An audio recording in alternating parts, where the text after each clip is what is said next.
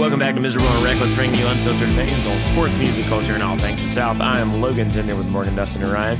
Be sure to give us five stars and a great review on Spotify and Apple Podcasts. And you know what? Click the link in the description. It says click here to leave a voicemail. We'd love to hear from you. We'll respond to you the next week. Check out the website miserable-reckless.com for block content merch. As always, the good, the bad, and the ugly. Ryan, kick it off. All right. Well, um, the good is let's go with the bad. Let's start with the bad.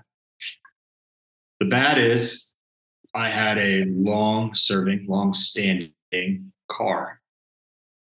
That car was a 2004 Honda Civic. It is the car, unless somebody can correct me, it is the car where the idea for this podcast was um, made, was birthed.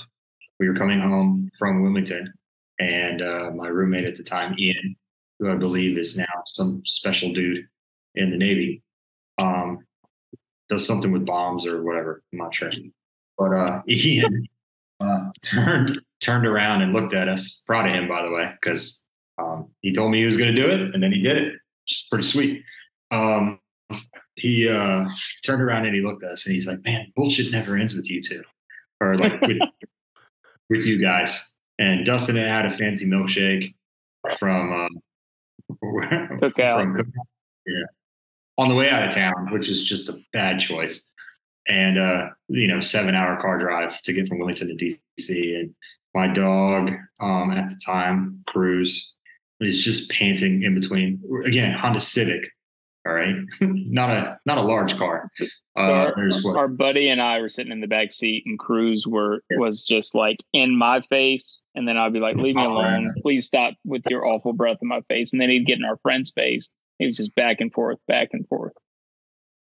and Ian's in the front seat because he's my roommate, I guess, or he was a bigger guy. I don't know how it worked out. And I'm just driving. We're just driving up 40, and it's just miserable. We we we'd had a wonderful time because we came down to, to our buddy's uh, what Fourth of July freedom party because he just recently gotten divorced, so he referred to it as freedom party.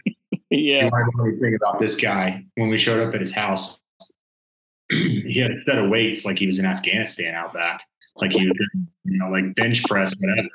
They looked a little rusty, but uh, uh, he's a stand-up comic aboard some Navy ships. I mean, like this, it was just a fascinating time. I lost a pair of sandals because somebody took mine and left, but there was another pair that was left outside. So I guess they decided mine were dry. This is how Wilmington works. This is just this is just bartering in Wrightsville Beach drunk math.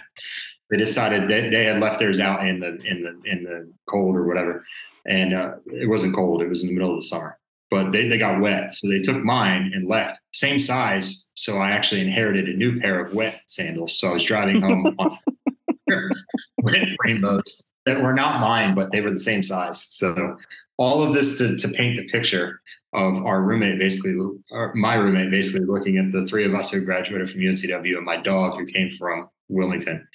And uh, we all, uh, well, the two of us lived in Annapolis at the time. And uh, he basically is like, man, the, all of us lived in Maryland. And he's like, the uh, bullshit never ends with you guys. It's just like miserable and reckless constantly. And from that point on in 2014, we were like, that's the perfect name for something. so, all that And, to say, uh, yeah, go ahead. Go ahead. and I guess the several years into it now, the bullshit has not stopped. It's the most accurate statement someone's probably ever uttered.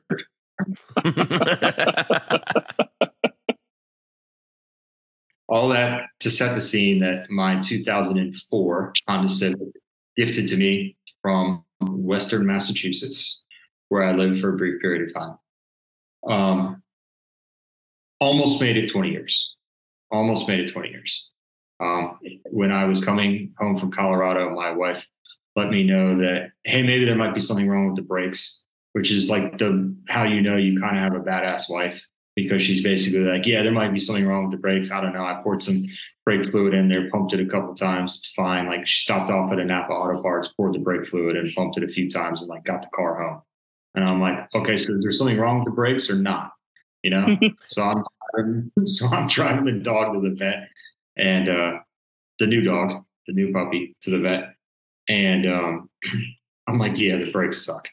So uh, so we end up taking the car pretty much uh, take the the dog home um, after his vet appointment, and sure enough, take it into a trusted mechanic here in town, which I love having. It's worth its weight in gold. Um, to have a trusted mechanic. And anyways, long story short, everything's so corroded from it being up in Massachusetts and being constantly around the salt water here where I live and everything else. The guy basically looked at me and was like, "It's 19 and eight months, 19 years and eight months old. Like, how much money do you want to put into this thing?" So that's my bad. My bad is the car almost made it 20 years. I almost had those historic plates. That would have been awesome. you were close. It also means in Maryland you get out of all the emissions stuff. So, uh, so turning tags in today, we took care of that over the course of the week as if I didn't have enough shit to do, and uh, actually made five hundred dollars off that car, five hundred and twelve dollars off that car. For those that don't know, it had an entire quarter panel missing because of an accident that me and Morgan were in. So I have, what, no idea what, I have no idea what you're talking about.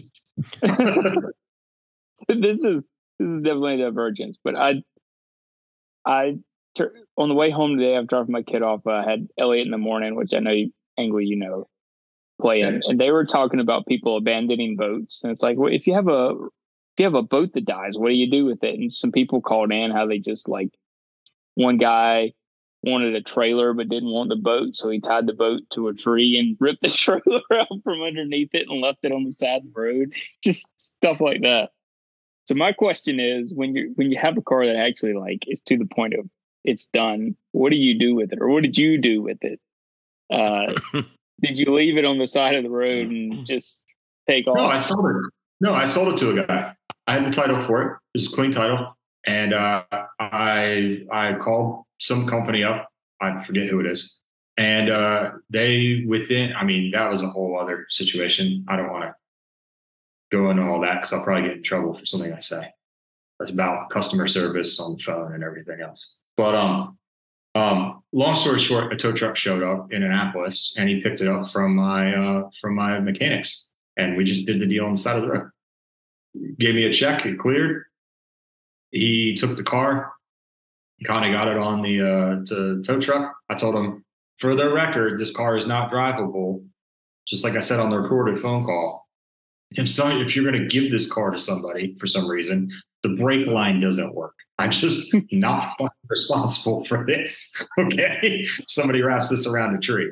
So uh, yeah, that's all I did. And then I turned my tags in at uh, Maryland's finest here at the MVA. So amazed uh, for our podcast listeners. Did not text this to you guys because I figured I'd talk about it later when I got out of the Jeep to walk into the MVA, um, the song that was blaring across the loudspeaker and in the MVA was 38 Specials. My heart needs a second chance. And I was like, perfect. The MVA's finally come around to my style of music. The, the boomers must be dying off. They're finally getting around to the good shit. Because it used to be like, I get around, round, round, round. so, what is so? What do you what do you guys call the DMV? It's the MVA here. MVA. What's it called? Like, what's the acronym stand for? Motor Vehicles Association. Okay. I was I was curious because I had never heard that before. I used to call it, the DMV. The reason like, that it's different uh, must be because we call the area we live the DMV, District of Columbia, Maryland, Virginia. So they didn't want to get any confusion right. in the area about where you go to get your your car license and tags and stuff. So that's why. But when I was originally got my license because I'm old, um, it was it used to be called the DMV. so, so what you're saying in your lifetime, the General Assembly took up a bill, or yes. or the the governor signed some order that renamed an agency. That's correct. It's no longer a department; it's now an association.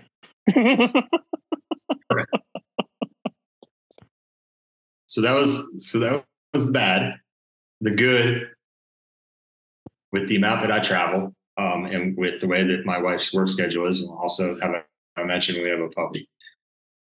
Probably not the best with where we live currently for us to be a one car family, especially if I'm going to park my car either in Wilmington, which is a new discovery, which is awesome, uh, North Carolina, or in other um, locales at the airport. So we needed to go out and get another car. So we went out, we got a car this week. That was surprisingly simple, I must say. So my wife is the proud owner of a new Toyota, which if you're going to buy a car if it's going to last forever, kind of pretty much told her to get a Toyota. So that's my good. The best part about this, and hopefully people that at least are military friendly will understand this. When we showed up to the dealership, there's a uh, a guy, mind you, I'm at an Annapolis dealership. It's connected to the Navy. All I'm going to say is this guy looked like he walked off the set of SEAL Team, complete with the wraparound shades around the back of his neck, the hoodie, brand new jeans, and the white shoes that had clearly just been bought from the exchange um, or just not worn. And uh, and so he's there with his wife. His wife's like a little too dolled up, if you know what I'm talking about. Just just and uh, they're looking around and stuff. They're looking at like a 4Runner and some other stuff. Um, so, anyways, uh, we come back later. We are test driving or whatever. We're gonna go buy the car, and uh, the guy like mentions like, yeah, I had another couple come in. They just came off the plane from Texas. It's weird, weirdest thing. Guy came off the plane from Texas and just like bought his wife a car, and I'm like, you know exactly what that situation was. just think the connection there is. I think it's fascinating that a military guy gets off the plane. and immediately goes like, "Sweetie, would you? Uh, I'm sorry about the car not working and everything. Like, let's go get you another car. And by the way, we're going to get you one that can run through pretty much anything and everything, including bullets. We're going to get you a Toyota, sweetie. It's going to be white too." All they were looking at was white Toyotas, which I thought was pretty fun. So, uh, for those that don't know, if you can, if you can, if you can get your hands on a Toyota Hilux, that thing's going to run until about until basically until you die. So um, like 70 years from now. So we got a Toyota. So I'm excited about that. Uh, Logan, I think you uh, gave us a little feedback on that. So I appreciate it from owning one in the past. And then um, my ugly is very simple. Um, yet again this week, uh, maybe a little less than last week because the second time around it, it hurts a little less. But um, yet again, uh, I'm, I'm, I'm drinking during this podcast, and I'm very thankful for this cup. This cup, which has ice, and this week it has vodka in it because I had to switch it up because clearly the gin didn't work last week. So this week I'm drinking vodka because once again, my team, as I guaranteed to you, I hope you all made some money. Um, I hope you all made some money. Uh, hopefully, Jordan, you made you made some money if you listen to this podcast because I know Jordan would have been against his own team. So hopefully uh, he he bet against the what was it a ninety seven percent chance to win the game. Jordan Jordan always bets against Carolina. Well, I'm glad he made a. He probably won't this weekend, because they're playing Campbell. But normally, if it's a kind of up in the air game, he always does. that defense, a high school, a high school team, a high school team to score on that defense. I will admit to America that I drank so heavily by the third quarter that I did not watch the fourth quarter because I was passed out because I knew what was coming.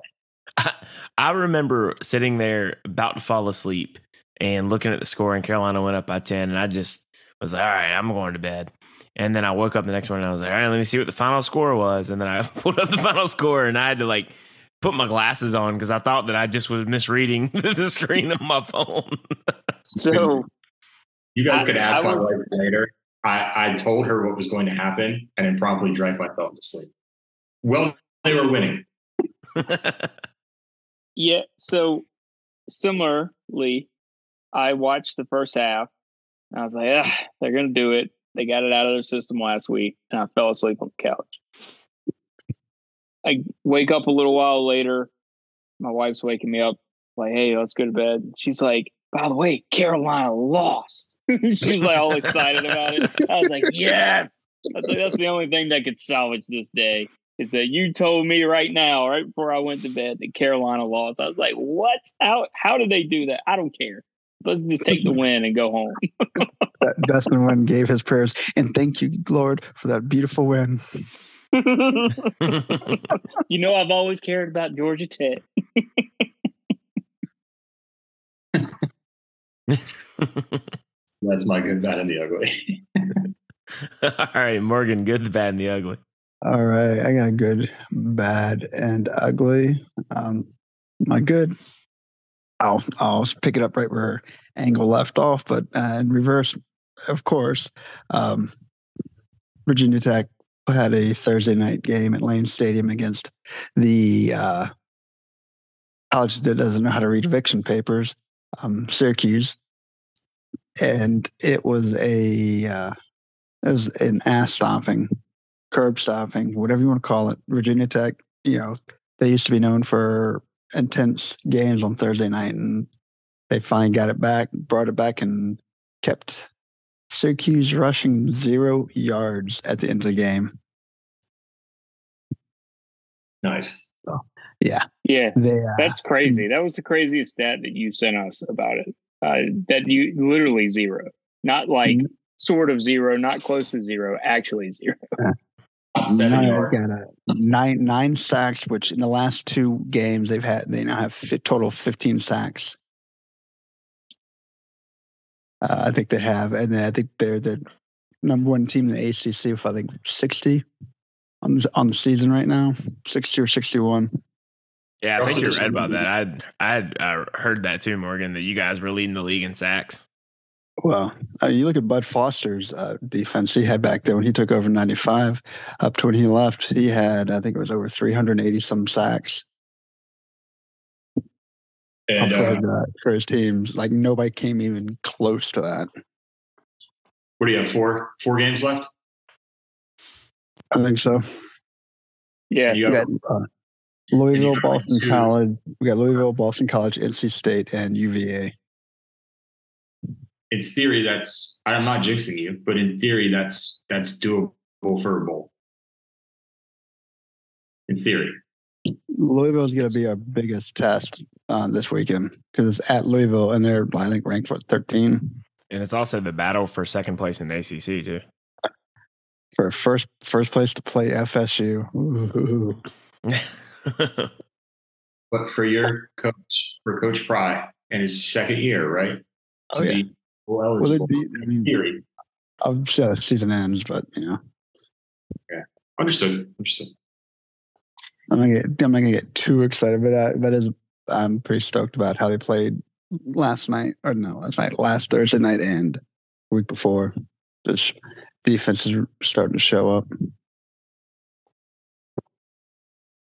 Um, so how bad is uh, you know, we got a new puppy here about you know a couple months ago, and I love him. The whole family loves him. He's a nice, fluffy, goofy, dumb looking dog.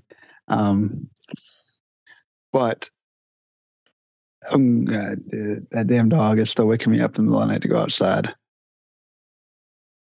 I uh, have become friends with you know the two thirty to three thirty a.m. time frame, as well as the four fifty five a.m. That's yeah, my uh, my time time shine right there. That dog keeps waking me up to go outside. And like people said, there's a little laying there. Like, yeah, because the first thing I want to do when I get up in the morning and try and get two kids dressed, fed, and out the door is also wash the dog because he's covered in piss. like, no, I, I no, thank you. So, I'm hoping to get some sleep here one night all the way through. I don't know when that's going to be, but I might have to go to Four the office, air quotations, and um, I- fall asleep. in the Just office. Costa- Costanza it at your desk. you might have to. I've been, Oh, think about I've that. I have a praying alarm for your clock and lamp and everything.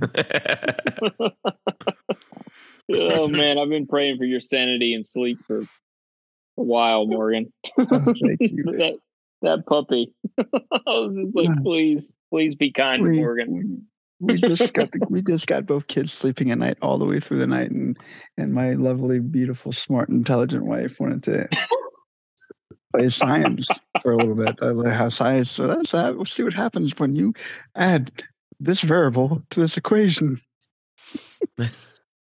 and then you see that it's gasoline being poured on fire, and yeah.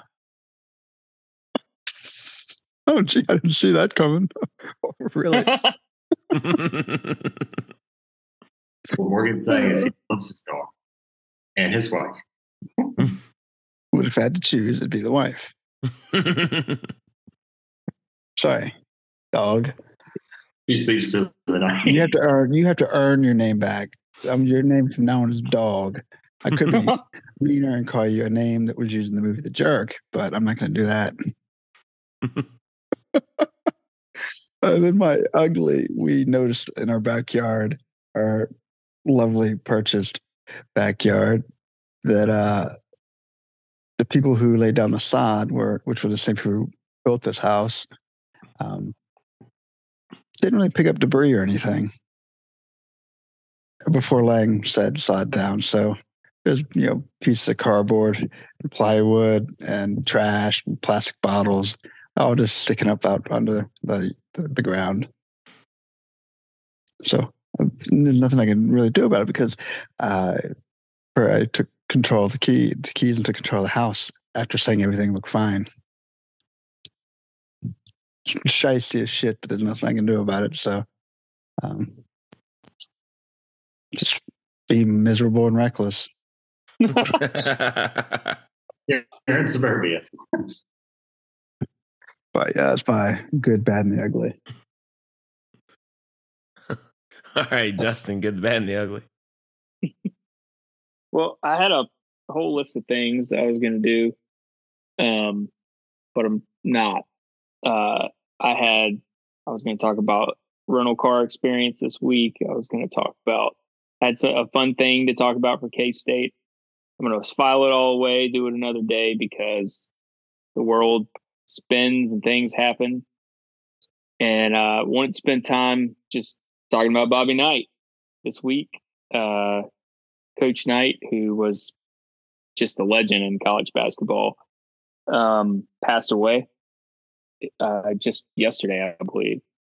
And he uh, he was a complicated figure, to say the least. He was a man who was like very uh, prone to like anger and outbursts, but also very, you know, ex- had an expectation of discipline and togetherness and focus and, and teamwork when it came to his players.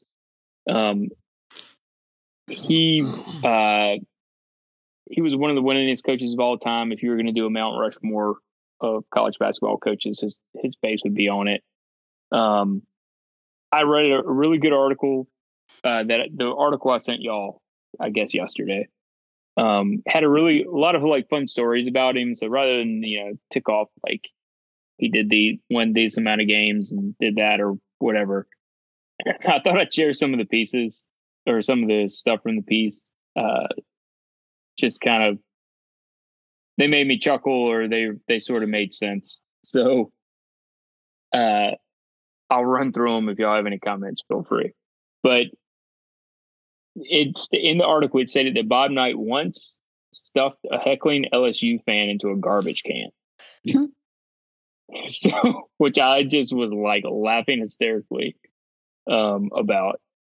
Um, he hated reporters and, and referees, but he really hated reporters. And he was once quoted as saying, All of us learn to write in the second grade. Most of us go on to do greater things. so, which I thought was pretty good. Uh, there was a story about him in 1979. He was coaching in the Pan American Games in Puerto Rico. He apparently struck a police officer. Um, yes. was, they tried to get him extradited, but the charge, but it didn't happen. So the charges would drop.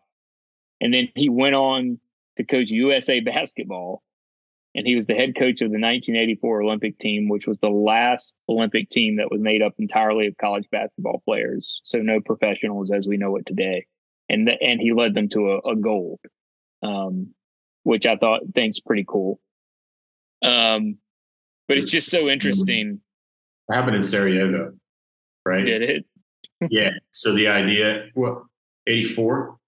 I think I'm right about that. I could be wrong. Maybe it was in America. But uh, because I think 84 was in America because the 80 was the games that we boycotted. I could don't don't quote me on this, America. Sure. I, I know Olympics, but not that great. The only reason I thought it was funny is because the first thought that went through my head when I read that was, wait, they actually let him leave the country. Like, way to go, Team USA. They're like, well, maybe he'll just get extradited somewhere else if we let him leave. but if it was if it was in LA, then that makes more sense. yeah. Sorry. Um, well, it was just it's these funny little moments. There was another one, uh, like the author of the story said, the the controversies would flare up. That controversies would flare up became the expectations, not the exception. One time, he got into a fight in a Lubbock salad bar, and some of his old friends were actually heartened that he was at least eating healthy. Raise that Texas Tech. Oh man, which I yeah, that was so good. Um, it, and maybe some of the less like funny stuff, but but cool. Um, it talked about his accomplishments as a coach. It's uh, one thing that stood out to me was he only had one player ever, Isiah Thomas, that played in an NBA All Star game. So throughout his entire career, it, it's not to say he didn't have good players. He he had good players, but he definitely was a guy who emphasized building a team, how a team works together, and it wasn't, you know, always the most talented. Although they were talented, it wasn't always the most talented team in the court, but they were a hell of a team year in and year out when he was at the helm. Um, it talked about how his relationship with his players, like he was super hard on, um, and and the managers of the basketball team, the whole deal. But they say it's almost sort of like the military. It's like once you went got through it, he was like your biggest advocate and always had your back. Um, it they taught apparently he would call up when people would be up for jobs. He would call up hiring departments and talk to them and like talk them up and help people get jobs.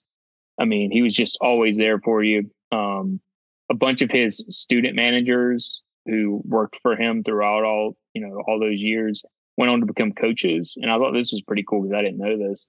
Uh, Dusty May, Florida Atlantic's coach, who just went to the Final Four, was a student manager for Bobby Knight.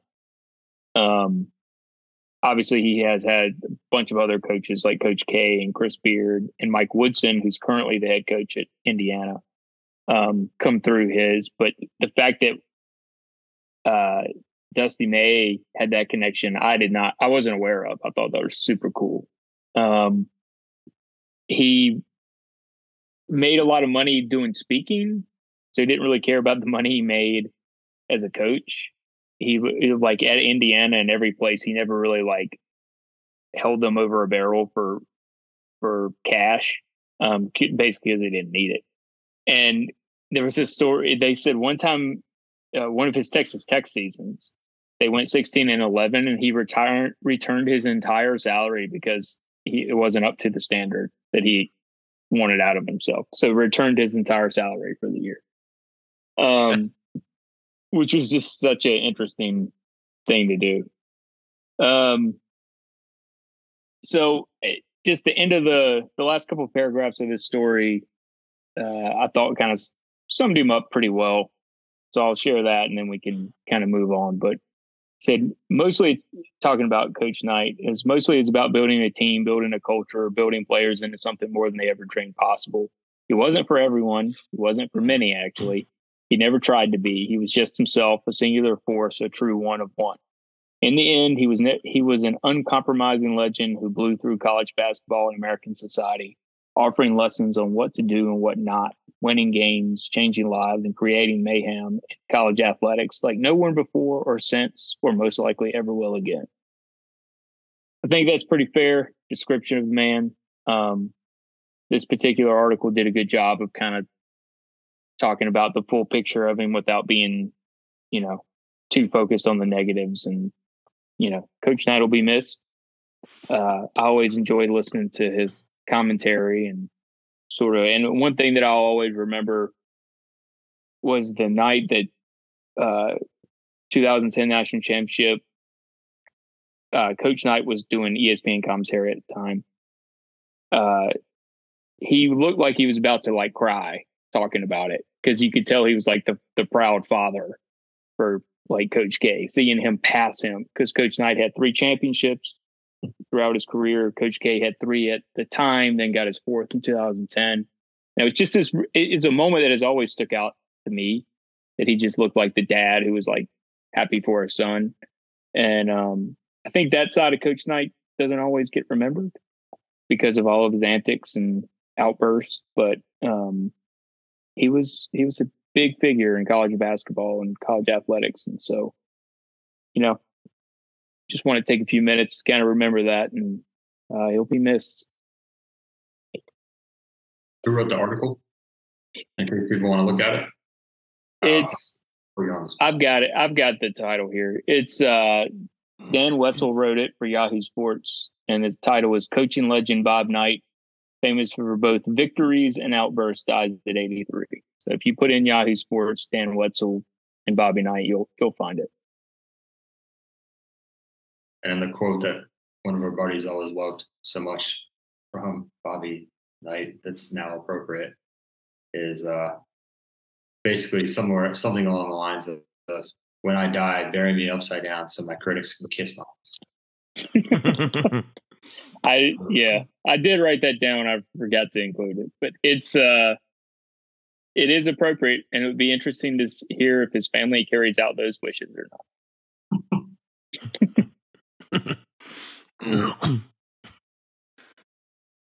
All right, so that leaves me. I'll start with the good. Um, NC State beat Clemson last week, despite only having 202 yards of total offense. Said this was the first time that Clemson had lost a game where they outgained the opponent in every statistical category and only gave up right around 200 yards of offense to a to an opposing offense. And it was the first time they lost since 1981 or two, I think. And the last team to do that was also NC State. Funny enough way back when. And then that kind of gets into the slightly bad. The ACC's schedule has changed again due to the addition of the three amigos of SMU and Cal and Stanford. And so obviously the scheduling model that we had set forth last year didn't work. Uh, so some people now don't have permanent partners. Others have uh, two. Some people have three.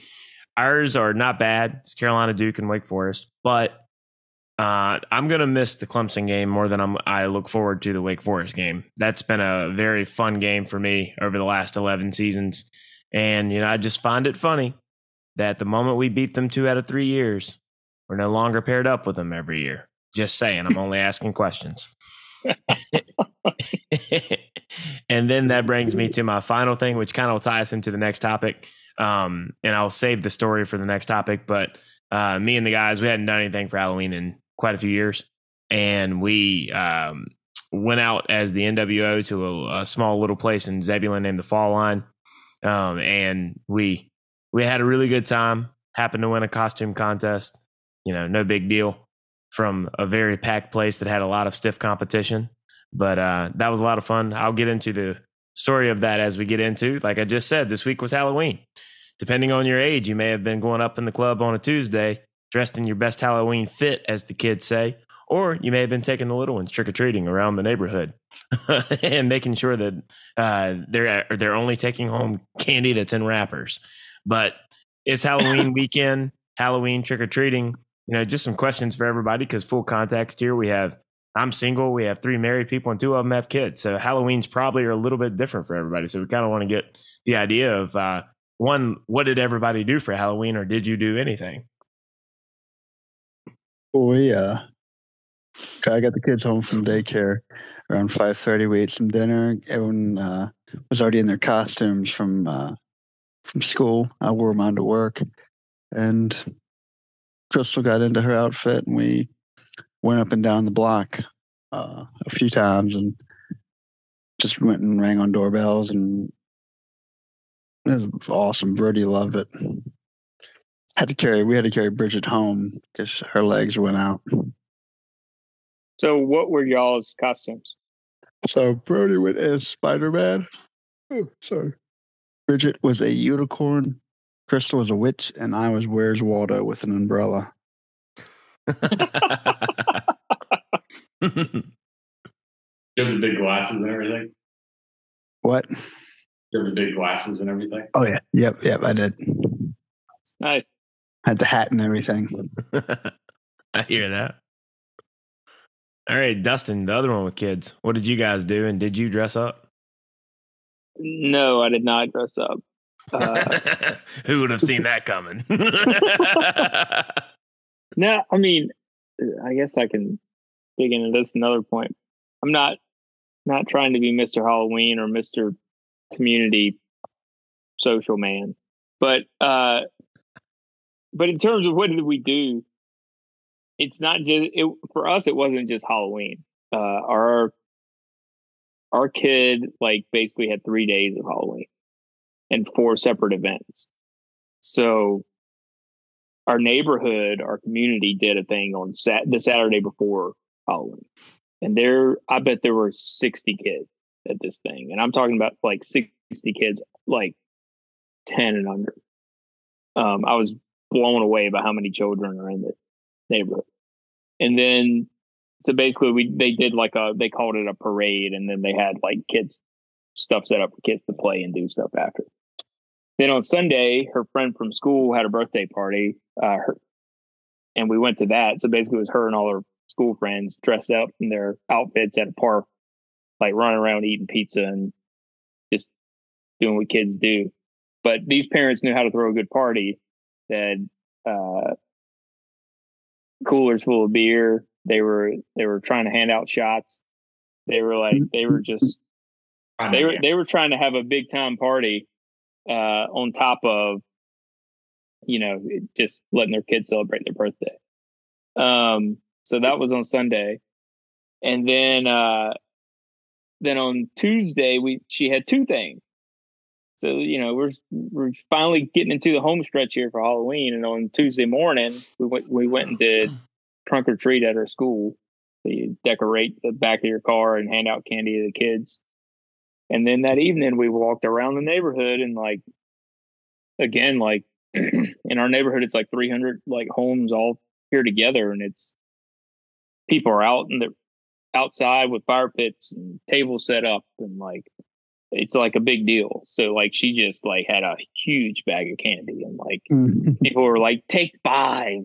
No, just yes, come on. And it was it was good. You know, we've somewhat kind of know some of the other kids in the neighborhood, so she got to see them a little bit and um, do that. But basically, she's still tired, and from her like four event Halloween, and uh, you know, I would like to say I'm still tired, but I'm just always tired, so I don't know if that's Halloween. It's just being an adult at this point. Yeah, that's just being an adult. being an adult in Northern Virginia with the excess of just take five. No, seriously, the last 300 homes have also said that. We will, we will not be able to eat through all of this by next year. Like I will get the diabetes. All right. So I, I can't eat through all of no, just take seven. well, fortunately, my wife uh, has is like the candy person at work not like sitting around eating the candy, but has the candy jar that everybody comes to. So we basically have taken almost all the candy, put it in a bag, and she took it to work to just throw in the jar and let all the people who want diabetes at work to to get it if they would like it. Eat candy all day, then go to happy because there's no sugar and alcohol, right? Yeah. All right, Ryan. It's well documented that you and I are both childless. Were you up in the club on a Tuesday? No, I was at the car dealer. I was at the car dealer. I was doing adult things, like, like buying a car. Um, I did see somebody roll up to the car dealership, and I was like, "That's interesting." And it was a van. They just rolled up, and I guess they're maybe from the neighborhood. And uh, I was like, "They're trick or treating at the car dealership. That's fascinating. They did have a candy dish. I was like, this is this is a new level of uh, man. I, I I have not clearly thought outside the box. And when it, uh, when I was growing up, my parents thought that pretty much eating a now and later that was given to you by a stranger was pretty much a sign of you know six six six on your forehead. So we didn't do any sort of Halloween. So I, I Halloween is is the occult. Halloween, Halloween's the devil. Yeah, we we. I mean, I'm pretty sure that my mom was checking apples from giant grocery store for for razor blades 365 days a year, not just on Halloween. so, so, so Halloween's pretty new to me. When I went to college, it was like, oh, girls just like things. Oh, okay, cool. I gotta like dress up to to this is pre-Tinder people. I gotta dress up to like get attention. Oh, okay. All right. I go as really clever things like I'm tired. And I would just, you know, like wear like my pajama pants because they were comfortable. And people were like, What are you? And I'd be like tired. And they'd look at me and they'd be like, I think that guy just wants to watch college football. And I'd be like, You'd be right. You can sit down next to me. This will be a preview of our life together. And they just I'm gonna go Have none of that ever worked out. Yeah.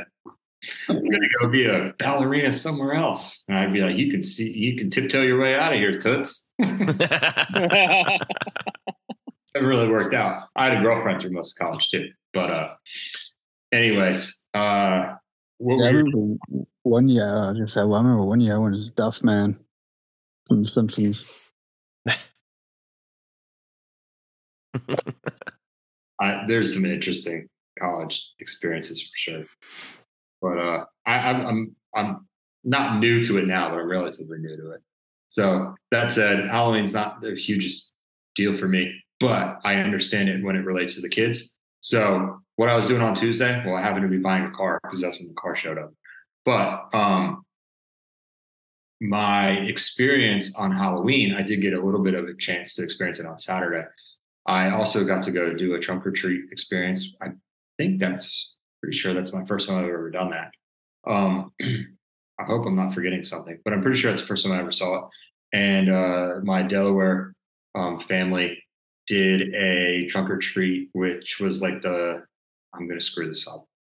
It wasn't the racing game that everybody played in college. It was I think it was just Super Mario and I'm sorry for not knowing the difference, but I it was not the game where they throw the bananas out the side. It was just normal Super Mario uh, thing, and they had like the uh, the theme song. We found it. I found it on YouTube, and it would just play for an hour on a loop.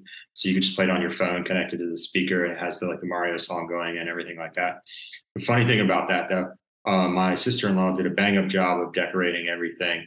So they left early. They go park in the Catholic school, like around the corner where, um, you know, like the kids go to school and stuff, and you circulate through the the circle. If nobody knows what trunk or treat is, Dustin kind of explained it.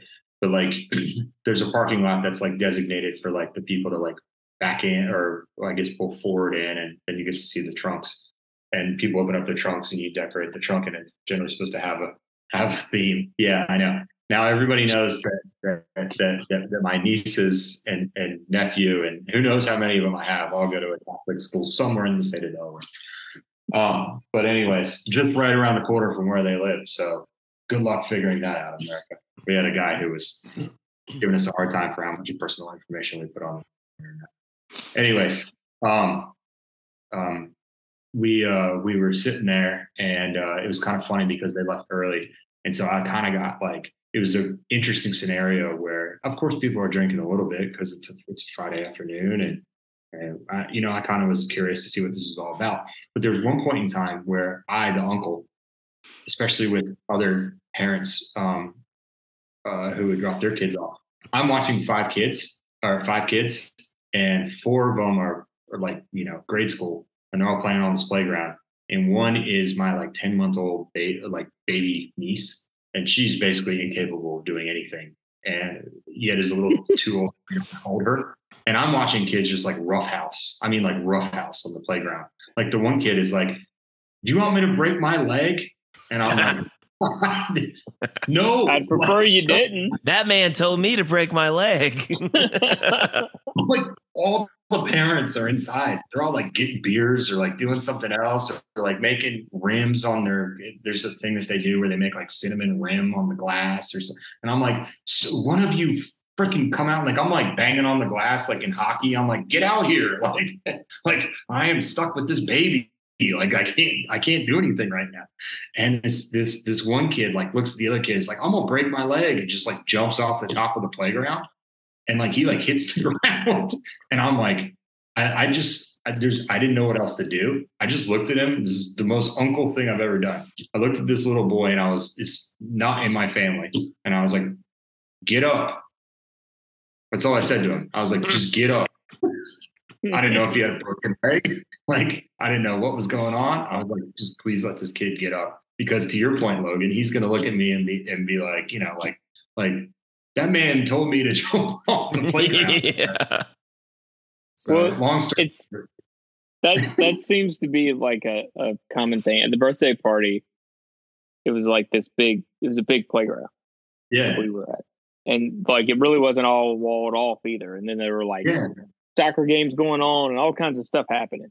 There were a lot of people there. Not everybody was there for the birthday party. Like, and so I'm like following our daughter around, like making sure I know where she's at. there were definitely people who were just like, I heard comments like, "Oh, I didn't see my kid in 30 minutes." like, what? I don't. I'm like chasing Emerson around the around the place, being like, I, I think she's in the tunnel. Was she in the tunnel? one this is like one moment in time. It wasn't like the whole experience. But I remember just being like, this is this is this is whack. But that was my first trunk or treat experience. So I will tell you one other funny story. It's very, very simple. We're looking, my wife is helping set up the situation with her sister. She looks at her sister and she goes, You're gonna need more candy. She looks at the amount of cars. She does a quick calculation on the amount of kids and goes, if you're giving out two pieces, you're going to need more candy. My wife's in HR, pretty strategic, she's pretty smart. Not saying that her sister is my sister-in-law is. About 40 minutes maybe into this situation, they run out of candy. This is a problem. this is a problem. They're about the fourth or fifth car into like the whole loop. All right. Here's how a very deft, agile uh, sister-in-law handles the situation. She takes her kid candy, dumps it into the bowl that she's handing out to other kids, and then says, like, you guys can just go get some more. so she's recycling the can. I thought that was hysterical. so I ended up sidelining one of the kids and like letting him walk around and touch the stuff. And he's at that age where he doesn't really do. What's that, Morgan? Nothing. Sorry. Talking to a dog who's eating a kid's toy. Is that right? Shit. Little fucking shit. I just thought that, that was a, that was took- Sorry, I took away his toy, or uh, Brody's stuffy that was in his mouth, and he got up and went over and kicked Brody's train set over. Oh, you He's defying you, Morgan. You got to set the ground rules. Oh, oh, what's that? Oh, you're you're cold. Guess what? You're about to go play outside for a couple of hours. what's that? Your your back hurts?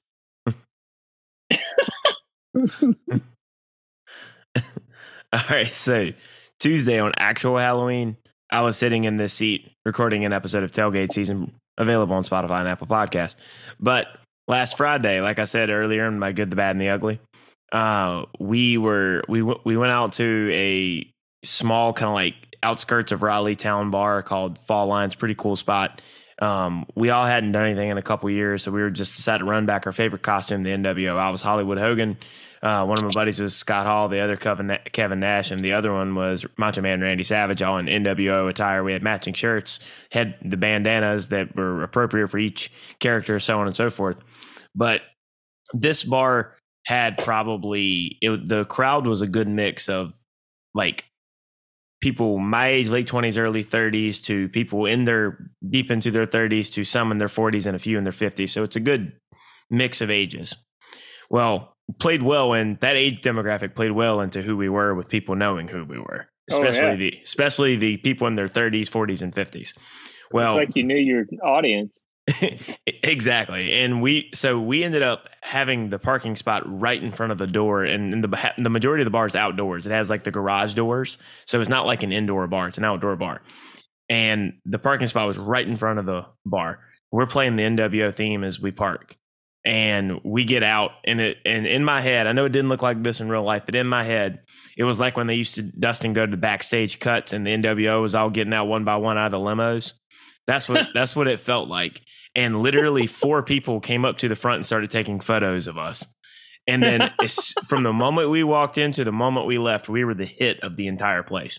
Had people coming up asking us to cut promos, people telling us how they, wrestling just ain't the same, how they were big uh, WCW NWO people. Had people coming up just taking pictures with us all night. It was pretty awesome. Well, we entered into the costume contest, right? And there was a long list of people. The winners were decided. There were three winners, and the winners were decided by um, uh, crowd reaction, whoever got the loudest applause. Well, us and everybody there thought we had first place wrapped up, right? Well, we get up there, they call everybody up, and you have to stand in front of the DJ in front of everybody, and everybody cheers for you, and the loudest cheers win. Well, they call us up there, and I, uh, me and one of my buddies walked up to the uh, DJ, and he goes, "Give us the mic." And the DJ had this look of distraught on uh, like on his face, like I don't know. And I said, "Come on, man, just give me the mic." Then he finally relents, and he goes, "All right, you have 15 seconds." And I said, "That's all I need." And I, my eight year old fantasy was fulfilled because I sat there and I went into full. Uh, everybody was uh, the other three were doing their NWO poses for each character, and I had the mic, a live microphone with a a, a a, crowd all around me, everyone looking at me, and I immediately got into.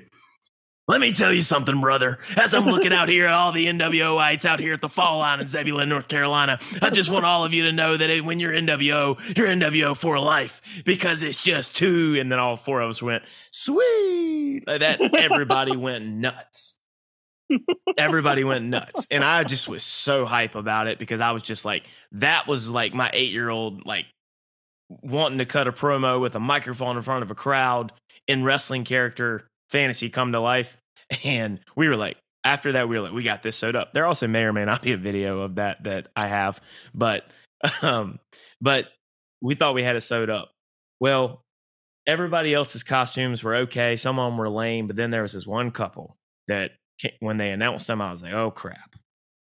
They came as Taylor Swift and Travis Kelce. The husband was just wearing a Travis Kelce jersey super, and was just going along with original. his wife. Yeah. But his wife was a smoking hot blonde who wasn't lacking in either direction, put it that way to not sound crass. And then when they called them out there, all the girls started cheering for her because she was Taylor Swift. And then she started twerking and all the guys started cheering for her and we all looked at each other and said well boys we just lost first place we came in second and the travis Kelce taylor swift couple came in first but still a very fun evening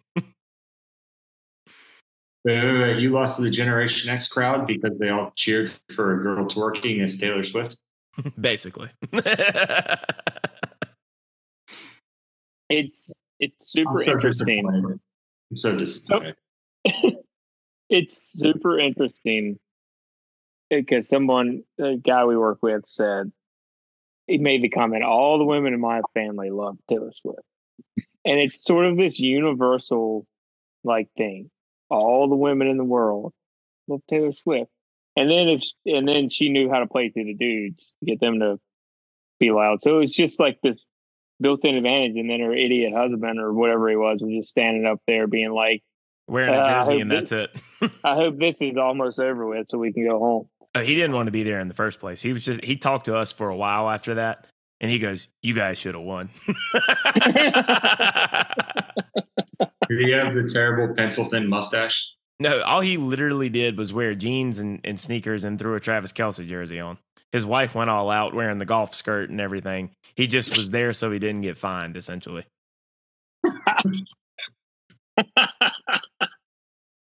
oh man.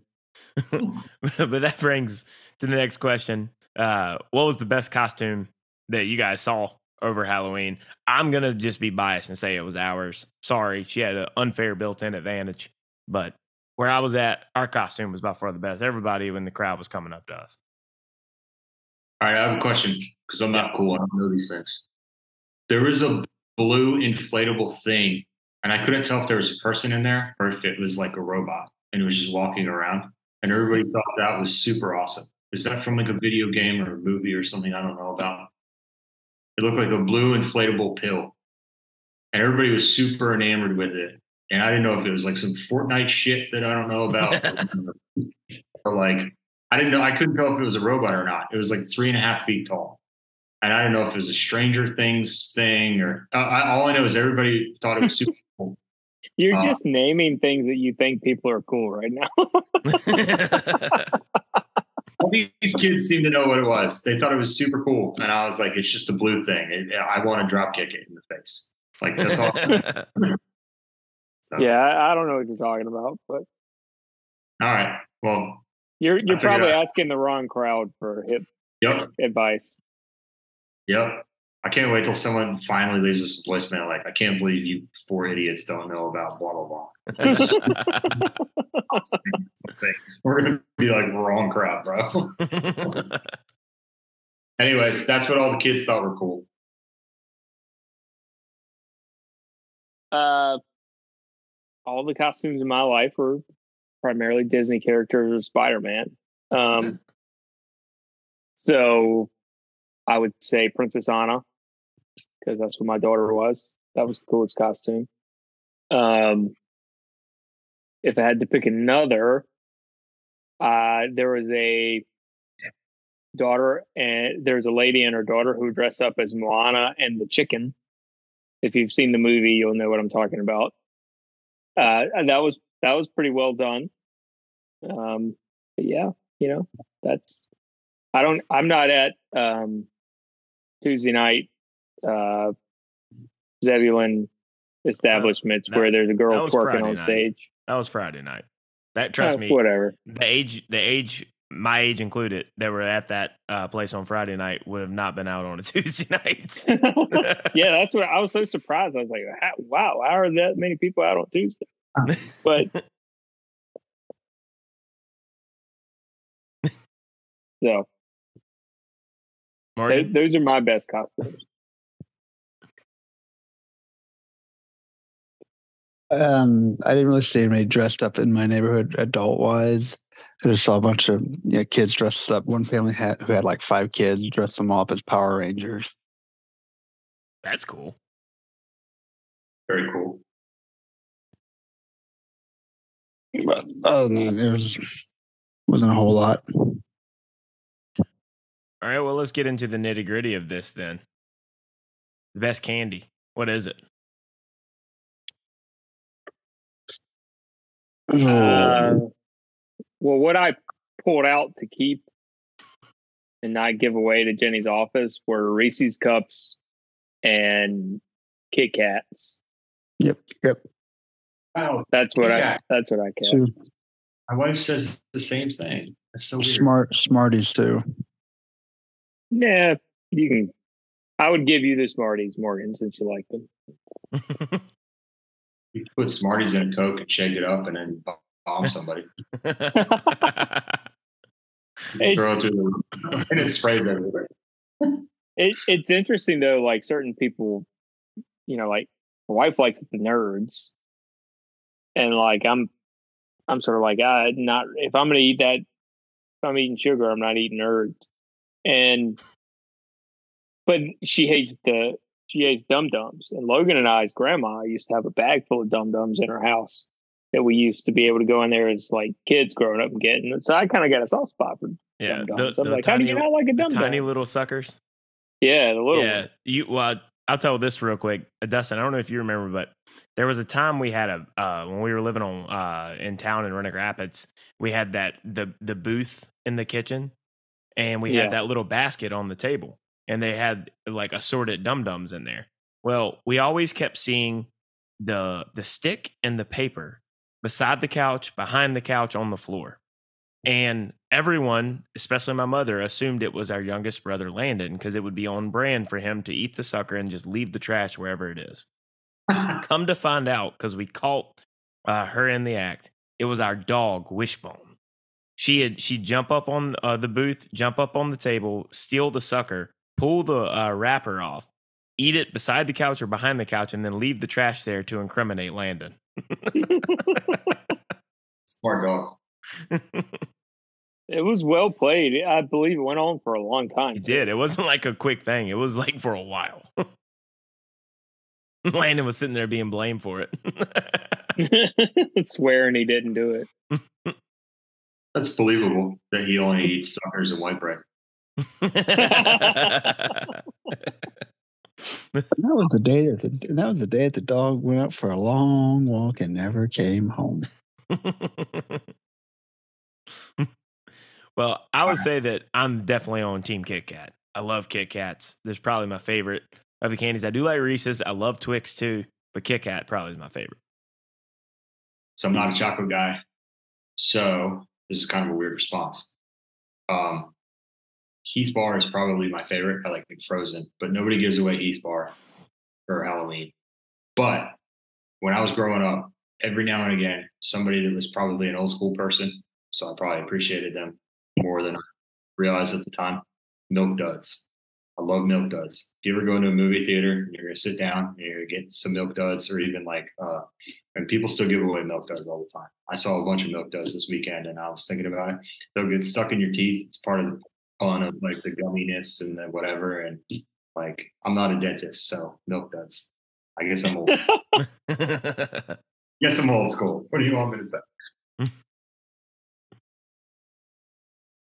Somebody likes them. They're not bad.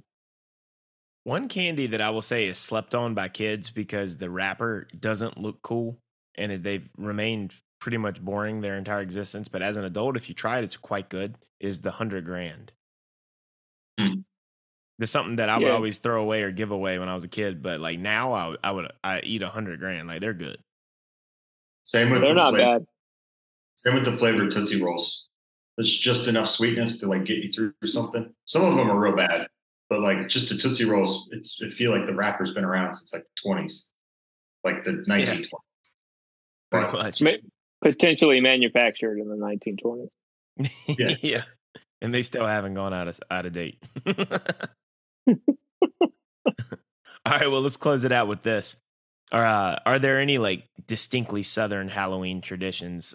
Like the the only thing that I can maybe think of is like maybe trunk or treat, but I don't. That's just because I don't know if that's a Southern thing or if that's an everywhere thing. I don't think Delaware counts as the South, right? And they were doing it in Delaware. Maybe it's spread from the South. I don't know. Yeah, I don't Sorry, go ahead. I don't know if there are. I would say, and this is probably common anywhere. So people from outside the South can leave us a voicemail and tell us if it's true. But I know in small town South, they tended to do a lot of uh, churches tended to do like their Halloween, like uh, alternative is maybe not the right word, but sort of like instead of you going around and doing the Yes. people's houses, you could go to church. And so uh maybe that's not a South thing, but I remember that being something distinct growing up. That's me and you are going the same route. That's the only one I could think of. That's why I was joking earlier about like we. I never once trick or treated in my neighborhood. We always had to go to the Christian school. I grew up in Maryland. It's not necessarily the South, but um, yeah, we had to go. It, it was a, it was a Southern school, if that makes sense, like a Southern Baptist school, and we had to go trick or treat. And it's within you know a locked door, and there's only one entrance because all the weirdos out there in you know 1989. They're all at a Motley Crue concert, okay, but like they're not trying to get the Southern Baptist kids. They're all passing around tools to each other. But yeah, it's similar. The only thing I can think of is, and I know people get all, uh, well, when you guys called it a sucker, I don't, I don't know if half of our listeners know what that is. That's a Southern thing. You guys, you guys mean lollipop, right? oh, is it what is that what the rest of America calls it? Apparently, Oh, I just laughed. when well, you said sucker. everyone else can keep their toboggan sleds and lollipops. I'll keep my toboggan beanie and and suckers. yeah, and their pops. all- Yeah, pop and the the bubbler. And when you when you order when I order a Coke next next week, they're gonna they're gonna ask me what I actually want, not keep- bring me a Yeah. Yeah, which Pepsi product would you like, sir? exactly. All right. Well, you know, the link is in the description. Let us know what you did for Halloween. What was the best costume? And, you know, the big one, like I said, what's your favorite candy? I'd love to hear from you. We'll respond to you next week. All right, Morgan. throw it over to you here for this week's college football pick'em. All right. Let's see what we got here for the record. All right, still in dead last. Far, far, far in dead last. I'm dead last at 28 and 29. We got Ryan and Dustin tied for second at 35 and 22. And Logan is winning at 37 and 20, but not by much. So this weekend could could see a, a shift in, in first place potentially. Well, we started off with Thursday night's picks, although I, I'm pretty sure his game's already over. so I'm just gonna say Duke. Yeah, I'm gonna pick Duke. I'm gonna go on a limb and say they won. I'm gonna pick Duke by a field goal. Can I bet like a million dollars on that? well, if you were to get a DeLorean and go back in time, yes. I'm, Morgan, I'm going to say Duke won 24 21. What do you think? No, no, sh- no shit. That's what happens when we jaw on too long about candy and talk about stuff before the podcast. Hey, sure, hey, Sherlock, can you tell me the score of the next game? So that was your Thursday, Thursday, brought to you by Virginia Spiral Hams. Lock of the week. Duke wins. Hammer it down. yeah, Duke wins. All Wake right. covers. So Book it. our next game is going to be going to be Kansas State at Texas. Um, I think Texas will take care of uh, business at home. You know, I always like to say horns down. Um, Texas is gonna is gonna win. Ryan, I will screw this up. I can't remember if Kansas State always loses at Texas or if they always beat Texas. I think it is that they always lose at Texas. They rank 23. I believe, and Brett, correct me if I'm wrong, but I believe they have uh, they more own Oklahoma than they do Texas. Yeah, I, to be fair, it's flyover country. It's hard to remember all these teams. One's purple, one's maroon. They're, it's like the soccer teams for my niece. One's purple, one's burgundy, one's orange, and there's another one that's red. And they're all very confusing. They're like the Ninja Turtles. Um, so, anyways, I'm going to pick. I'll pick the purple team just to go against you, Morgan. I hope you didn't come for some real analysis on the Midwest, even though both these teams are, mid- are, uh, are ranked. hi Dustin. Uh, there's not enough milk in Kansas. Hook 'em. I don't know who you're cheering for. Hook'em?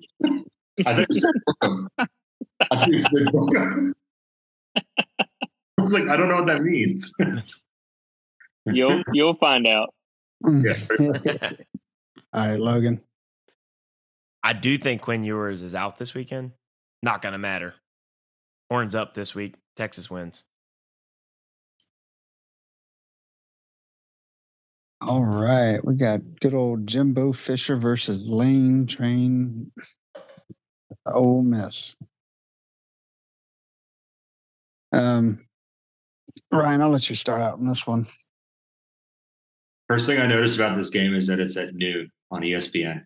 First of all, this seems like an injustice to the people of Oxford because they have to get up, and I know that they're up to the challenge, but they have to get up at the butt crack of dawn to get their full exposure of tailgating in. Now, I know you can tailgate after the game, but it's not very exciting if you tailgate after the game after a loss. So to get the chandeliers set up and everything, I mean, now maybe this is me not having been there before, right? And I don't think any of us on this podcast have been there before, which is probably why we should go. Maybe we should make this part of our tailgate journey. However, have we not talked yet enough about Oxford tailgating to get some sort of a sponsorship, at least by the dog? Juice Kiffins, please sponsor us. Anyways, um, I'm gonna go Ole Miss because I think they're the better team. Texas A&M's a little a little bit hot. Um, they're like another team that's coming up called the Virginia Tech Hokies. I think that they're better maybe than the record says. Hokies are four and four, Texas A&M's five and three. But you're going into Oxford, and I have a feeling this crowd's going to be uh, riled up because they're going to be. Uh, Morgan, you know this this theory. when you go out hard on a Friday night and you wake up early on a Saturday and you're you're you're having a great time in the Grove. I just I think uh I think Ole Miss is the better team here. We'll leave it at that. Keep it simple. Oh, But I can't stress Ole Miss tailgating. Let's go. Oh, good old Jimbo Fisher and his non-ranked team and his amazing career so far at Texas A&M is taking his team to Ole Miss. I think uh, I think Lane is going to get a win here. Dustin, tailgating they set up the night before. That's how you handle it. Uh, in terms of this game, Jimbo's buyout seventy seven million. They're going to be putting that the money together after this game. oh yeah, Lane Train. Maybe they can contact the uh, Ole Miss people, or sorry, the uh, SMU people. They're they're kind of the same people. That's the interesting part. Yeah. UNC ought to uh, UNC ought to give old Jimbo a call. There was a guy at game day last week who had a sign up and it said basically something along the line of like, please fund Jimbo's buyout. And it was like a cash apps thing. And I was like, I'm pretty sure that guy was just pocketing the money.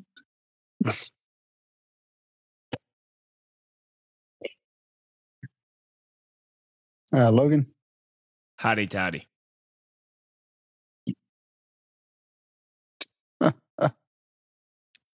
Uh, next up, got a it should be a good one. Uh, Notre Dame at Clemson on noon. uh, give me the fighting Irish. Dustin, Uh, I, it probably won't be a. It'll probably be a better game than than the voters, the AP voters tend to think. But I still pick the Irish. Um, Hmm. I've been enjoying half keeping up with Dabo talking shit to the fan base though. So um, I mean, damn, I- what's, what's up with all y'all's coaches? Everyone's coaches talking shit, man. At NC State's coach telling Steve Smith to kiss his ass. Salty Dave is my favorite Dave. yeah, that Dave is fun, Dave. But Dabo's not doing it because he's winning. He's doing it because he's losing. Oh, of course. I, I'm gonna say I'm in, I'm I'm enjoying the uh, the decline, but that's just me. Dustin, Yeah, I, I'm going with the Irish. I'm just Oh. just commenting on the other part of the the extracurriculars, if you will. all right, Ryan. I uh, I also appreciate um, Dabo living the salt life, and uh, I think that's pretty fun. I think it's pretty interesting to see little old Clemson finally being little old Clemson. Um, it's a shame they're not ranked again for another another week. Um, Oh, darn, I don't think they were ranked last week. yeah, it's been a few weeks, and um, as it's been pointed out to me multiple times about this podcast, we don't talk about Clemson that much. It's because they're pretty fucking boring. They're either not ranked or they're really boring. So uh, for that sake, go with Notre Dame. Want to know why? Um, because I'm hoping that maybe they'll uh, they'll come over to the uh, to to the dark side as opposed to that conference with Rutgers. I, I can understand the appeal of wanting to play Rutgers all the time, and also, quite frankly, um, I'm a big Sam Hart Hartman fan. So uh, keep it easy, Irish. All right, Logan. The thing that people don't realize is that I believe Clemson, every loss they've had has been by one score. Like they're not a bad team.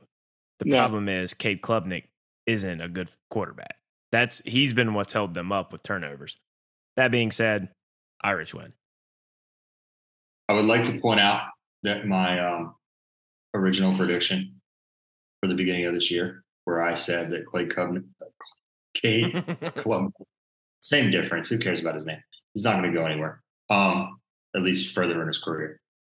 Um, maybe the you know Ottawa Stampeders or something. But uh, he's going to have a better year this year than Riley Leonard. Because Riley Leonard's not playing. because he's not playing. Meanwhile, Just, I I'm, not, laugh- I'm not laughing at the, Duke quarterback being out.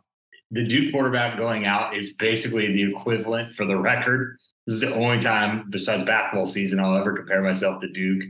If our quarterback went out, it's basically what happened to Duke. Okay. Can we just talk about that for a second? Like, like Duke losing their quarterback this season is why they are in the slide that they are in. Period. End of story. So I just would like to put that on the record. Riley Leonard, pretty decent quarterback. Cade Klubnik, uh, uh, okay. it it would uh what's interesting about it because we're we're technically talking about Notre Dame at the minute. If if they had stopped the fourth and sixteen and not let slow ass Sam Hartman run for sixteen yards for first down, more than that actually because he had to drop back. Uh, Riley Leonard probably wouldn't have hurt his ankle, and who knows. So this is true. you know, Yep. I do I do think it's worth mentioning though, since we're wrapping up the Clemson game. DJ Uiagalelei is crushing it this year on a rather good Oregon State team. Maybe Yeah. DJ wasn't the problem after all. I don't know. Well, Oregon State was ranked last year too. I think they're in the top ten by the end of the year. But yeah, it's that's that's completely Here you fair. go. Everybody who hated on him I hear you. you know, it, there's a lot going on there. I will say this in defense of, of you know, Dabo. A lot of what he's saying isn't, if, if you full context it, isn't wrong, but he's being too salty, you know. It, it- and so it makes it easy to write clickbait articles and do Twitter captions of he said these things. He's not helping himself. I guess is all I'm trying to He say. he Pat Narduzzi'd himself. Yeah. So Can we, can we start that hashtag salt life? For God sake. All right, next up on the CW, we got the two teams that beat UNC. I'm sorry, uh, we have Georgia Tech at UVA. Morgan, or as I Oh, like to say, the team that burned what Drake Maye built to the ground and, and to the ashes, and then uh, the other team that pissed out the remaining embers. Yeah,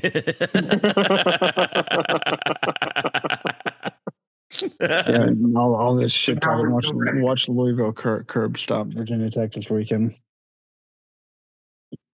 But um, oh god, this game is boring. that's why it's on the CW. exactly. No one cares about either home field. Oh man, Seriously, this is the greatest team in the history of the world, Georgia Tech, versus the greatest team in the history of the interplanetary galaxy and UVA. They've both beaten a ranked team. I can't understand why there aren't more ranked teams in the ACC in the top 25. All right. I know we switched over to the CFP this week, but I fully expect the CFP to rectify this and put immediately Georgia Tech and UVA immediately into the top 25, along with Duke and all the other teams that are trash that are in the ACC, just in the in the in the top 25. We we should have at least 12 teams in the top 25 by the end of this year. I can't believe that Louisville is so low. I mean, we're just the greatest conference ever, right? The greatest conference ever. UVA, Georgia Tech. I mean, what a barn burner. This is going to be awesome. That's why it's on at 2 p.m. on CW with Chad Michael Murray announcing.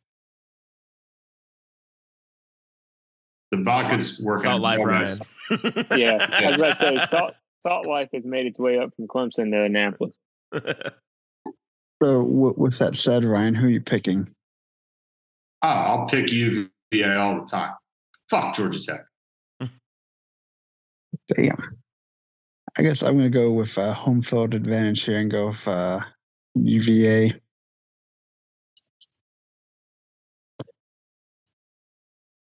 It's this is this is how terrible Georgia Tech is. The Virginia Tech fan and the guy who literally just lost to UVA are both like, we'd rather have Virginia than Georgia Tech. Georgia Tech, you're not wanted. You want to talk about. Syracuse? Like, get a pill. Yep. They they have the eviction notice too. And yeah, apparently, neither one can know how to read a letter. Also, the funniest part about Georgia Tech is that they think their rival's Georgia. How cute. That's that's really cute. I could see that now. It's like some big big dude walks up to a little skinny redhead kid and rubs his head. There you go, s- squirt. How you doing today? Why's it got to be redhead? It's okay. Brown hairs. As hair a color doesn't really ginger, matter I here. take It offense just, to you know, as a ginger, it makes it even funnier. Georgia Tech being rivals with Georgia, or thinking they are, is the same as like Suriname. And I hope we don't have any listeners in Suriname coming up to America and being like, yo, we're going to fuck you up in war. And us just being like, which planet, which stadium, which place would you like to play? We're going to play every year, okay? Just so we can like tune up our army against you. Neat. Georgia Tech, get a life. Also, get a conference. You're no longer part of ours. Anyways, have I said enough? Yes, you have. Dustin, what are you thinking? Give me Georgia Tech. I'm fired up now. I'm ready to be on the other side of this war. He's with the rebels. He's with the Ewoks. I heard. I don't know uh, what that means. Um, I heard uh, Georgia Tech's next home game. They're gonna have a face show tonight. Just kidding. First 5,000 fans. Well, UVA will fall right at home then. So, Logan, I know you guys picked this on tailgate season. what are you thinking, Logan? Georgia Tech, and I say this sincerely, is the most interesting team in the ACC. They're 4 0 against ranked teams and 0 4 against unranked teams. They alternate every single week this season win, loss, win, loss, win, loss. This game, they're going to lose. They won last week. They're playing an unranked team on the road. UVA wins at home. So you're saying the Georgia Tech is the Washington Redskins or whatever they're called now. Washington Commodores. Um, next up, we got Oklahoma at Oklahoma State. Uh, I, Bedlam. I really know nothing about either one of these two teams, so I'm just going to go off a whim and say Oklahoma wins by two touchdowns. Strong. Like it.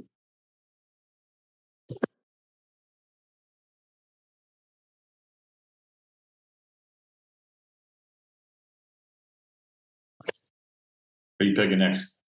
Sorry, um, dog is driving me crazy. I apologize. Dustin, who you picking?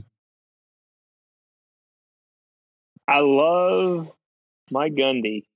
He's my, I, I, he's just the gift keeps on giving. But got to give me mm. Brent Venables in this one. I'm a man. I'm 40. All right, Ryan, what are you thinking? Oh, I was just like, go to Logan next. I want to hear. I know Logan, Logan. all right, Lo- Logan, Logan, what are you thinking? This is my annual because I, I know. I I love this game. I, I watch this game every year when I have the opportunity to. This is my annual pick with my heart instead of my head because for whatever reason I like the Oklahoma State Cowboys. I like Mike Gundy a lot, and I'm going against my better judgment here, and I'm going Cowboys. Go Pokes! Okay. Last Bedlam matchup. Give me the, give me the Cowboys. Yeah. Okay. So for those that don't, all right. So the rivalry. oh, hold on. Let me make sure I get that right. I, I kind of figured you were going to do that. But I pick them all right. every year, and they always disappoint me. It's like being at home in Raleigh. Ryan, what are you thinking? All right. So that's why I asked him to go first because I know he's closer to it. But this is a such a fun game to watch. Um, just like historically, I, I had a blast. Uh, there was a Halloween. This is why this is topical. Uh, I want to say it was 2008, but wa- was it the Crabtree game where the guy went nuts ringing the bell and everything else? like it was, it was, a blast. I think it went. uh, People can look it up. I'm, I'm in my mind, it went into overtime. I don't know if that's the case. Um, but I want to pick Oklahoma State for the same reason that Logan mentioned. And here's why. If it was the last like uh rivalry game between like Duke and Carolina or or like NC State and Carolina or like the last Commonwealth Cup between like UVA and Virginia Tech, like I want to pick the team that's like the scrappier team. Does that make sense? So for that record, uh, my team, Carolina, I'd be very worried for our rivalries. but in Morgan's case, I would feel like the Commonwealth Cup was firmly in your grasp, right? So you you always want to pick the scrappier team when like it's like the last situation. And I'm so I'm picking Oklahoma State. And the reason why I'm picking them is because it's the last bedlam. Because I'm I think people that have listened this far and are listening to us like randomly pick games. Hopefully, it's at least humorous. Uh, Oklahoma's moving to the SEC, so this is not going to happen for what Logan years. Probably a while because the Oklahoma State uh, administration basically said that in Mike Gundy via Mike Gundy they're not going to play them anymore. Okay, fair enough. We don't need to belabor the point, but watch it if you want to. It's three thirty ESPN. I trust me, people will be going. It's usually a very high scoring, exciting game. Yes. Speaking of high scoring,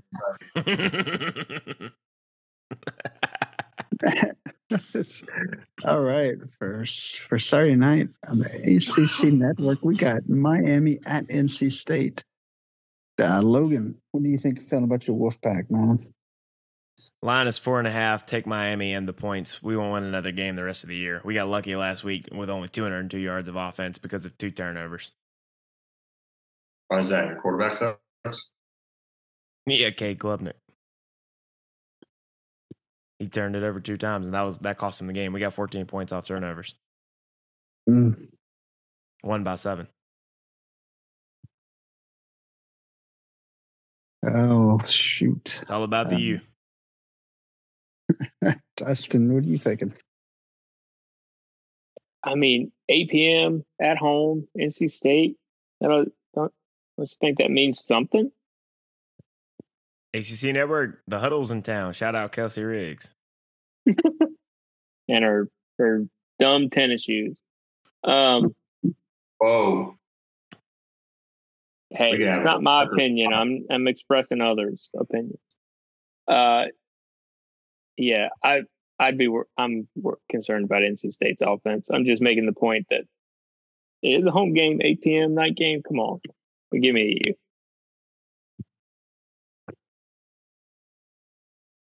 Well, as I as I know Dustin likes to say, the U is back. Um, it's all about the U, but I'm sorry, the U is not back. And definitely won't be back on this Saturday at NC State. I think NC State squeaks away with a win. Angle. I uh, I've tried my best to back Miami this year. I think that they're solid. I think that they're they might they probably should be getting the same press that my uh sorry that Virginia Tech's getting, and they're not getting it.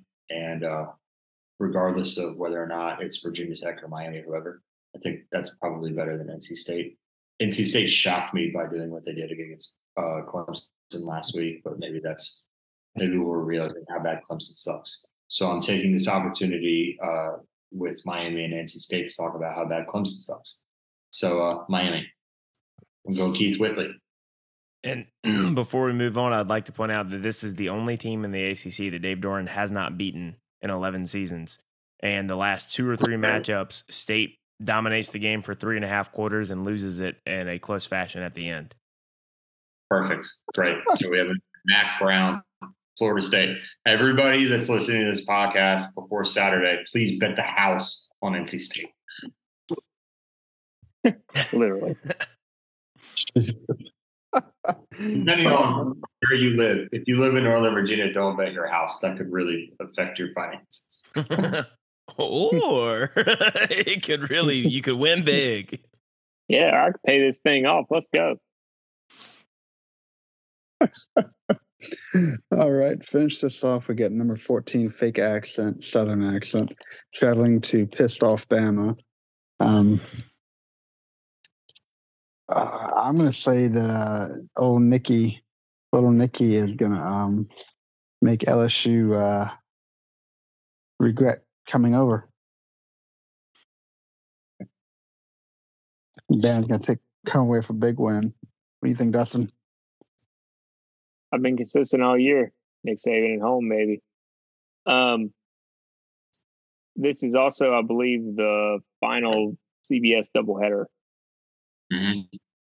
SEC on CBS doubleheader. Let me put it that way. Would you guys? Would you guys Hello? pick a better?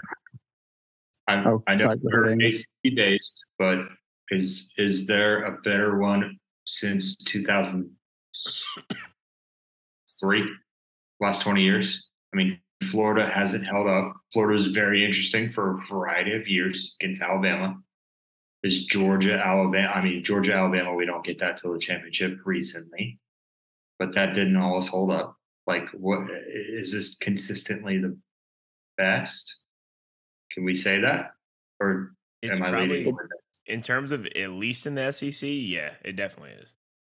I, I believe I also read that in the article I mentioned earlier that they, I think this is one of the highest year over year, on and on, highest watch games, like highest viewership games, because it is generally an entertaining game. A massive rivalry game too. You don't realize how close LSU is to Alabama and vice versa. Oh, yeah. Not, not not Tuscaloosa, but to the state line of Alabama. LSU is, for those that don't know, LSU is not in New Orleans. Hey, so many people I've met to think that Wait, LSU. wait for Mount Wide, Cry River. What's that? Nothing. Go ahead. Um, I'm I'm I'm gonna be real boring. Sorry, I'm gonna take uh Alabama, and there's one very simple reason. I think Alabama has better players, and I think they have better coaching. I still don't believe. Is is the record still the same? Brian Kelly's like one in ten or something against ranked teams. I don't think. It's, I don't. I don't think he turns it around. No. And there's no lazy river here. There's just football in Tuscaloosa. so if there's a lazy river, I could see uh, Bama's players being, um, you know, disengaged and maybe having like a Mac Jones type of game like he does with. Oh, sorry, we're, we're talking college football. Logan. I'm gonna keep it simple. Roll Tide. That's pretty simple. So I guess the other notable games we got going on this weekend is JMU at Georgia State, Coastal Carolina at ODU, Virginia Tech's traveling to Louisville, and Mizzou at Georgia. The JMU game is interesting because they are undefeated and somehow they lost their ranking last week, even though they won, which I thought was. They're JMU and they're playing Georgia State. But they were ranked 25 last week and they won, and then they lost their ranking. Well, because I think there's probably some other better deserving. Nah, I'll, I'll be nice. You know, like Kansas. I mean, I mean, when your entire schedule is mainly a cupcake schedule, you know, it's I'm not apologetic of JMU. I just Well, they were No, I I was looking this up because of what you were saying. They're still ranked in the AP poll. They're just not in the CFP Oh, well, great. top twenty-five. Nobody cares. As I as I told my wife when I looked at the CFP, oh well, now we have to switch from the AP poll, which everybody cared about for the first nine weeks, to this poll. it's different now. And she was like, I don't understand why you care so much. And I was like, Well, you're from Delaware, you wouldn't understand. Here's a little tri- here's a little trivia uh, nugget for you. Who was the very first team ranked number one in the very first CFP poll released? Wasn't it Mississippi State? Mississippi State, Dak Prescott.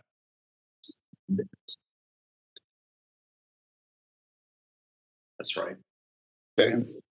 If you ask me about things in the past that have slighted me, I will pay attention. But if you want to ask me about who Duke's quarterback is this week, I just know it's a guy named Grayson. I don't know anything else about him. Who, if we're being honest, looks like the guy who lives in his mom's basement and plays Dungeons and Dragons all day. Hey, You kind of look like Gardner Minshew, to me. He looked like great value, Gardner Minshew. Gardner Minshew from Wish.com. I was going to say the Wish.com. It's not a huge difference between Grant Wells and whatever the quarterback is that just suited up for. Uh, it, that's all I'm saying. They Yeah, both look like Yeah. they did mom. yeah. Don't Down to even our started on that shit. Had we started, had we started drones week one, God only knows what record we have. Morgan, what's your prediction this weekend? VT versus Louisville. Going to be a Uh, barrage of drone strikes, or is Louisville going to take care of business at home? Louisville's probably gonna take care of business at home. If I'm if I'm being frank, I mean it's um it's not the atmosphere. Louisville doesn't have an atmosphere at their stadium, but they they got they got a really good team. that's a, that's a bit harsh, but all right. If we're comparing, Appreciate it.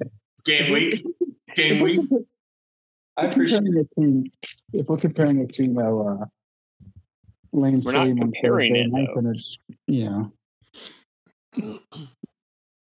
I appreciate it. I appreciate it. All I'll say is this. Maybe coming soon if we can figure it out amongst ourselves, which is 50 50 at best. We might in the future have for you. So if you're like, I'm so sick of these guys, we might have for you a tourist guide to football and basketball, like cities of the South. So when somebody says something like, Louisville has no atmosphere. That's true because most of their fans are boneheaded and they don't really under. I'm going to put that out there, and they don't really understand where to go.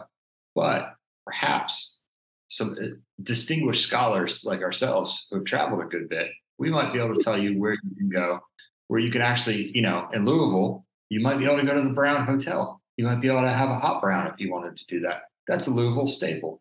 We can tell you where to go in Bardstown right? That's a little bit south of Louisville. Yeah. There's a whole distillery built, right? Then on top of that, if you want to go back to the Brown Hotel and you're not hungry, guess what? Three of us, we've already been there. We can already tell you what to drink because we did Wow. it. At the bar. We even got the Christmas photo to, to to show for it. And you say, and heck, if you want to go a step further and have an entertaining bartender who wants to talk trash about another basketball team, we know we can tell which bar to go to. Correct. Which is hysterical. If you are in a bar in downtown Louisville when they are playing Louisville and the quote kitty cats from Lexington, that's a fun place. to be.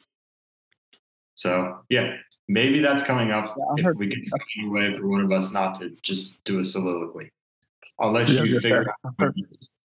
I was gonna say I heard that they were big fans of the kitty cats. In Louisville, Yeah. They don't like anyone in Louisville that's not from Louisville. And they don't like anyone doing their whiskey except the way they do their uh, bourbon. All right, well, stay tuned for that little teaser. But be sure to give us five stars and a great review on Spotify and Apple Podcasts and click the subscribe button on your way out. Uh, for this episode of Miserable and Reckless, I am Logan Zedner with Morgan Dustin Ryan. See you next time.